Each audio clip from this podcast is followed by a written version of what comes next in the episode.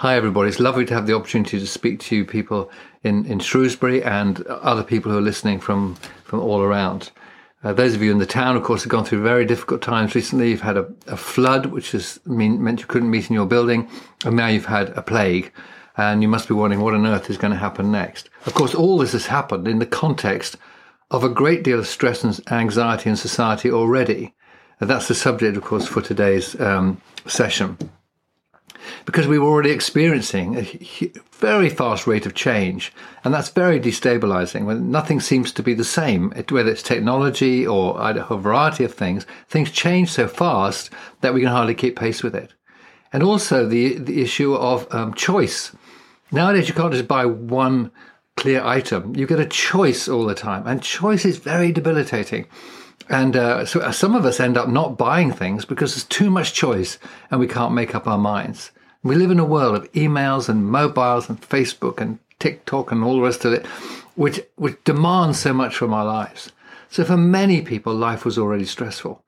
And then suddenly this comes along with all its, its inherent problems. And it's probably been the worst collective anxiety in, in this community and in Britain and Europe, and in fact, the world, since the, uh, the war. Because during the war, at least we knew who the enemy was and where he was, and we also were able to be together. Now we really don't know uh, what, quite what we're fighting, and and we're separated from one another, which makes life very very difficult. And the truth is, uh, the experts don't really know. They know more than we do, but they're sort of divided in their opinion, and the politicians certainly don't know. I find it very difficult to criticize politicians at the moment because they're doing a, an amazing job with something that they've never experienced before and can't quite understand. But it leaves us in a, in a place of great uncertainty. Of course, the rules and regulations are changing all the time, so we're not really certain about that. But we're not certain about what the future holds for us. A, we have a lot of fear around fear of death, fear of illness, fear of losing our jobs, fear of our businesses going under, fear of not having enough money. And then the separation from loved ones is making life very difficult. At this sort of time, we'd really like to go and hug everybody and feel close to one another. But we can't do that. And we can't do it for grandparents, we can't do it with our grandchildren, and we can't do it with our friends. And none of us know how long this is going to go on. And that makes it much more difficult. So it's a very, it's a very hard time for most of us. And we end up with stress and we end up with a lot of anxiety, which are two things coupled together. Stress, of course, by definition, is a natural response. It's part of the way we're made to a, a threat or something that's about to happen. And what happens is that the changes in our body when we uh, perceive that there is a challenge up ahead, our brain tells our uh, um, our body to produce more adrenaline and cortisol, and uh, uh when that happens, uh, our blood pressure goes up, our our heart rate increases, uh, more sugar is produced, parts of our body are closed down, so we're all ready for action. And that happens at any time we're going to be something is demanded of us. And that may be we're going to give a talk or we've got a difficult time coming up or a situation which is going to cause us to feel attention. And that's very natural. And that's how our body responds. And it's designed to respond that way. But it's only designed to respond that way for a short time we're intended for these to have these ups and then these downs again so that we can take it for a time and then we relax and get over that and then we're ready for the next one. That's that's how life should be. It should be we're designed for rhythm in our lives. And if we stay up too long then the adrenaline's too high for too long and we can cause body bodily damage to our, our circulatory systems and other parts of our body. We cause um, the potential for actually eventually a breakdown. We get burnout. We're never intended for it to go a long time. So we should be establishing rhythms in our life if we're really going to cope with this type of thing. Interesting, if you look at the life of Jesus, now he was somebody who didn't have mobile phone, he didn't have emails, didn't have all those things, but his life was tremendously stressful, potentially. Huge crowds of people who followed him. The Pharisees who were continually against him had a message to proclaim that people, his disciples didn't even really understand. And he knew he was going to a painful death. There were lots of pressures on him, but you see a rhythm in his life. So he was very busy at times, and then he would withdraw to find a place of rest. And that's as it should be for all of us. I remember during the early days of the, the lockdown, um, wondering how I was going to organize my life. And I, I was doing a jigsaw, which was a map of London. It looked quite complicated, so I didn't quite know what to do. So I realized the way to start was to start with the river because there are not too many pieces of that. And you put the river in and you've got your bearings if you know anything about London. So I did the river. And then I decided to do the parks because there are quite large parks in London, Hyde Park and uh, all the other parks. So I did those and then I did the stations because they were quite obvious. And then I could fit in the rest around it. And as I did it, I realized this was a bit of a recipe for discovering a rhythm in life. To start with the river, start with the spiritual, start every day with some time alone and quiet with God.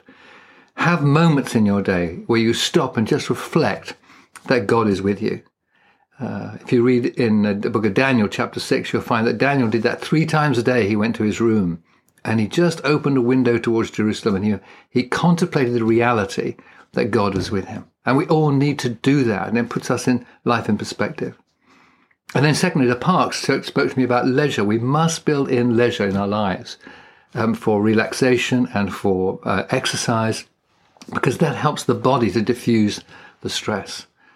And then thirdly, the stations, which are about communication. Even though we can't meet or meet in groups of six or whatever it happens to be, we can at least keep in touch with people, build relationships over Zoom or over uh, the telephone so that we, we're just keeping those relationships going. And then there are other things. The, the things that cause stress in our lives can be fitting in around. But every one of us needs to find some rhythms that will help us in our lives and, uh, and, and put boundaries in which will enable the stress to be relieved at times. You know, if you go on holiday, sometimes you get tired, often you get ill because you've been high for so long and your body wants to, just drops off. But if we can keep the rhythms going, we can maintain something throughout this, this period. And stress is often coupled with anxiety. Anxiety is about the future, what, what might happen. So we fill our minds with the possibility of what might happen. There's a story in the Old Testament of Elijah and it, you can see it easily there. He, he had this battle with the prophets of Baal and he had this fire coming down from heaven, an incredibly stressful time for him. And then he goes into a complete depression because his everything falls off. He, he, it, he winds down. But in that point, uh, someone tells him that Jezebel is, is after him uh, to destroy him. And he goes into a complete lockdown because he can't cope. Terrible anxiety about what's going to happen because it doesn't happen. In fact, she meets her another her own end she, later on. But it feels very real to him. And anxiety is about a future that's not just not actually probably going to happen. And we give a huge amount of energy and time to things that might happen but probably won't. And yet they become very real to us. And uh, in, in Elijah's case, God came and spoke to him and said to him, What are you doing here, Elijah? He didn't really mean, what are you doing here physically? What are you doing here in your mental state? Why are you being consumed with something after this great victory? Why are you being consumed with something that may well not happen? Live for today. Don't be concerned about something that may not happen. And that's the nature of anxiety. It's about the future. And we can spend so much energy thinking about things that may happen but, and also, if we, as we're anxious, the anxiety doesn't change anything. It doesn't alter the future. It doesn't make things any better. It just makes it worse for us. So why bother with it? But we do. I was watching TV the other night and there was in a repair shop program and they were repairing a, uh, a rather nice wooden carving that was going to go on the wall. And the wooden carving said this, today is the tomorrow we worried about yesterday and all is well. Today is the tomorrow we worried about yesterday, and all is well. In other words, today we worried about it yesterday, and hey, hang on a minute, the things we worried about yesterday didn't happen today. So why should I worry about tomorrow when all is well today? And we've got to be careful not to be consumed with the future. And secondly, Jesus talked about in Matthew chapter 7. He said, Don't be anxious about what you wear and your food and your clothing. Don't be anxious about what might happen. In fact, he said two things. One, you need to trust your Heavenly Father because your Father knows. And if your Father looks after you today, He will look after you tomorrow and the day after. And you need to just put your heart and mind in trusting Him. And secondly, you've got enough worries for today. Jesus said, don't worry about tomorrow, worry about today because there's enough things to bother you for today. And there's a passage in the book of Philippians which is very helpful. And it says this uh, Rejoice in the Lord always. I will say it again, rejoice. Let your gentleness be evident to all. The Lord is near. Do not be anxious about anything, but in everything by prayer and petition with thanksgiving, present your requests to God, and the peace of God, which transcends all understanding, will guard your hearts and mind in Christ Jesus. And you can read that and think, oh, that's all very well. It sounds very trite and very easy. But if you had the things I have to worry about, you wouldn't uh, feel that way. But actually, there's some very, very good advice in that. And he starts off it by saying, The Lord is near. The Lord is near. That is, the God who is all powerful and all knowing and all loving is near to you. And if you're a Christian, you know that's true, but you can forget it. And you need to remind yourself of the greatness of the God who loves you, who is a father who cares for you, that he holds you in his arms. He will not let you go. And if you're not yet a Christian, maybe this is a time to realize that God is very near to you. He's longing to come and hold you and lift you up and to help you through the things that are coming in the future. We don't know what tomorrow holds. We don't know whether it's going to be good or bad, but we can know who's going to be near us. And that's an amazing promise from the scripture. And really, it's at the heart of dealing with anxiety in our lives. And we have to come back to that and say, well, at least He's with me. At least He is there. He's the great I am. And, and He is the one who's Emmanuel, God with us. And then, secondly, He says, don't be anxious about anything. Don't allow the unexperienced tomorrow, the future, destroy your present reality. Don't let your mind run ahead and get out of control. I mean, tomorrow may be hard, but you'll face that tomorrow. The next day may be hard, but you'll face that tomorrow. You may lose your job, but you'll face that tomorrow. You may be short of money, but you'll face that tomorrow. Let today be sufficient. Don't be consumed. I mean, there may be things you have to prepare for, may things, things you have to get ready, but don't be consumed with the worry and anxiety of the day. And just trying hard not to be anxious doesn't work. It really doesn't. You can't do it. So he puts in some suggestions here. Firstly, he says, bring everything to God. Bring your requests before God. In other words, take, as it were, all the anxieties and the fears and the worries about tomorrow, and as it were, bring them in your hands and just present them to God. So, here, God, these are the things that are really worrying me. These are my anxieties. These are the things I'm anxious about. I want to bring them to you and to lay them right at your feet and know that you will take care of them and uh, uh, that they're they're there. You're big enough to hold them and to look after them. Leave it and leave it with Him. Don't don't try and take it on yourself again, but leave it with Him. And interesting, he pops into this Thanksgiving. He says, "Fill your lives with thanksgiving." Thanksgiving does three things. As you remember what God has done, remember the good things. Three things that happen. One is you become more positive because you see what God has done you see that actually, okay, in the past, it's been okay. And you become very aware of what you have rather than what you don't have. So your life is then filled with the, oh gosh, I've got this and I've had this. You remember that little rhyme that says, count your blessings, name them one by one, and it will surprise you what the Lord has done. And rather than fill your, our minds with the fears and the anxieties, we're really called to fill our minds with what is positive, what is good, and, and to look at that and to get that, secondly, brings perspective.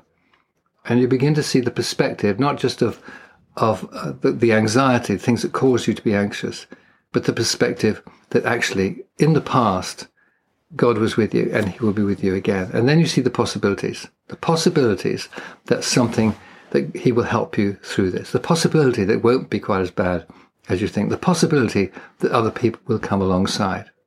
As he helped you before, he'll help you again. And then he says the peace of God comes to you as a gift, and gifts have to be received. And it says it will guard your heart, that is your feelings, and it will guard your head, that is your thinking. The peace of God comes to make you still inside, to take away the palpitations, the uh, fast heartbeat, just to rest you. Let that peace fill you. And then we'll fill your head because it will help you to change your thinking, the way you think about things. So we're to stop living in the future because that would just produce anxiety and concern, to live in the present, but to live in the present reality that there's a God who's with you. Start thinking about the positives. Now, all this requires a discipline, and I, I know myself because I'm very prone to being anxious. I know how hard it is, but we have to somehow take a discipline into our lives and speak to ourselves. Uh, Martyn Lloyd-Jones, in the book that he wrote on spiritual depression, made this amazing statement. He said, Most problems in life are caused by listening to yourself and not speaking to yourself. As we listen to ourselves, we listen to our fears, we listen to the things that could go wrong, we listen to our anxieties. But as we speak to ourselves, we can say, Look, let's get this in perspective. Let's not think about too much about tomorrow. Let's think about today and deal with the issues of today. Let's realize that God is with us and God is with me and He will help me. Now, these things are, are complex and, and, and easy to, to say all of this and make it sound like, oh, it'll all go away. It won't. We are in a difficult time. We are in a very uncertain time. Some very difficult things are going to happen to some people. Many, even people listening today, will get ill. There may even be some who die. Some will lose their jobs. Some of us will go through very difficult times. But there's no point in living today in the fear and anxiety of that. But we should wait until we get to that point and trust that we all will be well, that God will be with us and He will help us through it. Because we want to find a place of peace in our own hearts and lives. So we better be careful not to live our lives on the basis of what if. What if this happens? What if that happens? Let's see when it happens what we'll do. Because those things can destroy you. And ultimately, it's about putting our trust in God because that's what it's about. As uh, the great song says, for this we have Jesus, because these are the points in life when we do. And to know that actually he, he will take us into the future, which he already knows. And there may be some listening today who don't yet know him. You haven't got that relationship with him. And some of the principles of putting a rhythm in your life, of not thinking about the future but present, all, those are all true. But most of all, the most wonderful thing is to be able to put your hands your life in His hands and trust that He'll be with you. So I hope some of those things will be helpful. Maybe good to go back over that scripture and think about it again and to consider how that applies to you. And it's worth noting that after that passage in Philippians, he goes on to say, what you think about is really important. Think about the positive. Think about the things that are pure.